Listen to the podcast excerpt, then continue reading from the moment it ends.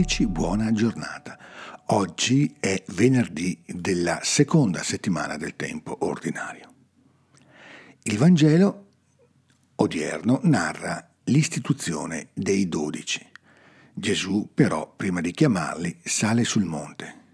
Il monte, dal punto di vista simbolico, rappresenta Dio, rappresenta il divino che si relaziona all'umano.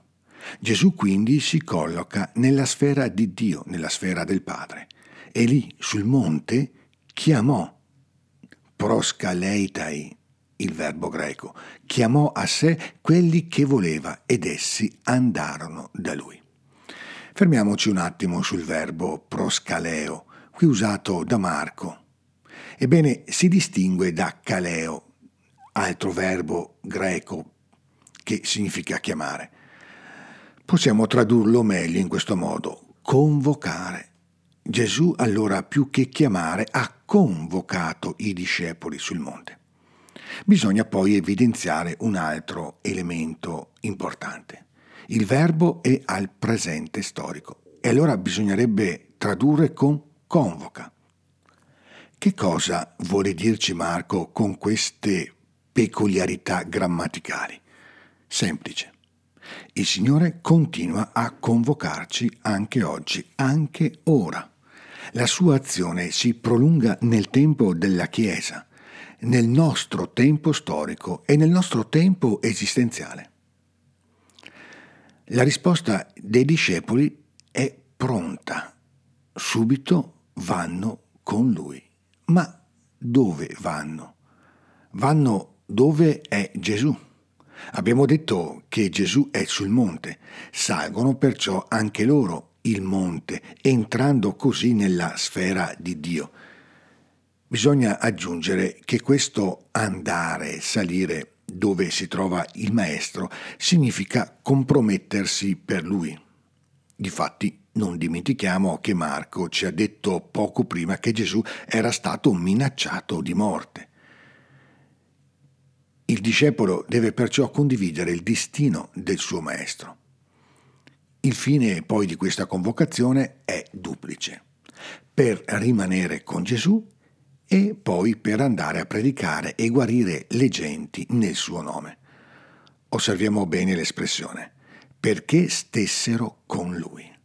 Possiamo rendere questa frase anche in un modo un po' diverso, così per stabilire una comunione di vita con Gesù. Il verbo qui è al futuro e questo significa che per giungere a questa comunione di vita bisogna fare un cammino e anche un cammino lungo. Stare con il Signore significa anche stare con Lui in preghiera.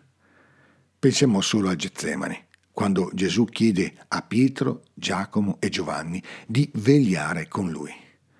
Stare con lui equivale perciò a condividere la sua ora. Ma non basta. Bisogna anche annunciare il Vangelo di Dio e sanare ogni forma di impurità e malattia nell'uomo. In questo modo Gesù rende i discepoli partecipi della sua autorità. Un ultimo particolare.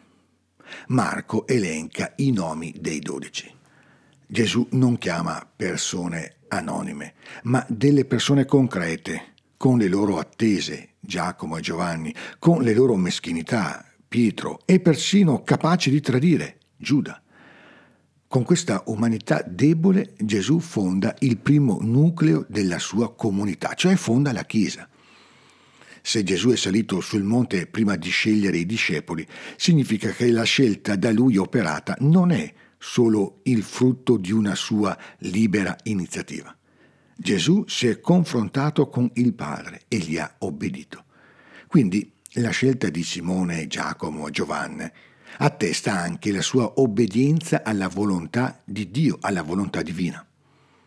In questa luce noi comprendiamo quanto Gesù nella preghiera sacerdotale ha detto nell'imminenza della sua morte. Siamo nel Vangelo di Giovanni, siamo al capitolo 17. Io prego per loro, non prego per il mondo, ma per coloro che tu mi hai dato, perché sono tuoi. Noi siamo di Dio. Anche oggi siamo giunti al termine della puntata. Prima di lasciarci vi ricordo che l'episodio lo potete trovare sul sito di Comunio Biblica che è il seguente www.comuniobiblica.org oppure sulla piattaforma di Spotify. Se poi volete diffondere questo podcast, vi ricordo che potete condividere con i vostri amici e le vostre amiche il link che trovate qui sotto. Buona giornata e ogni bene nel Signore.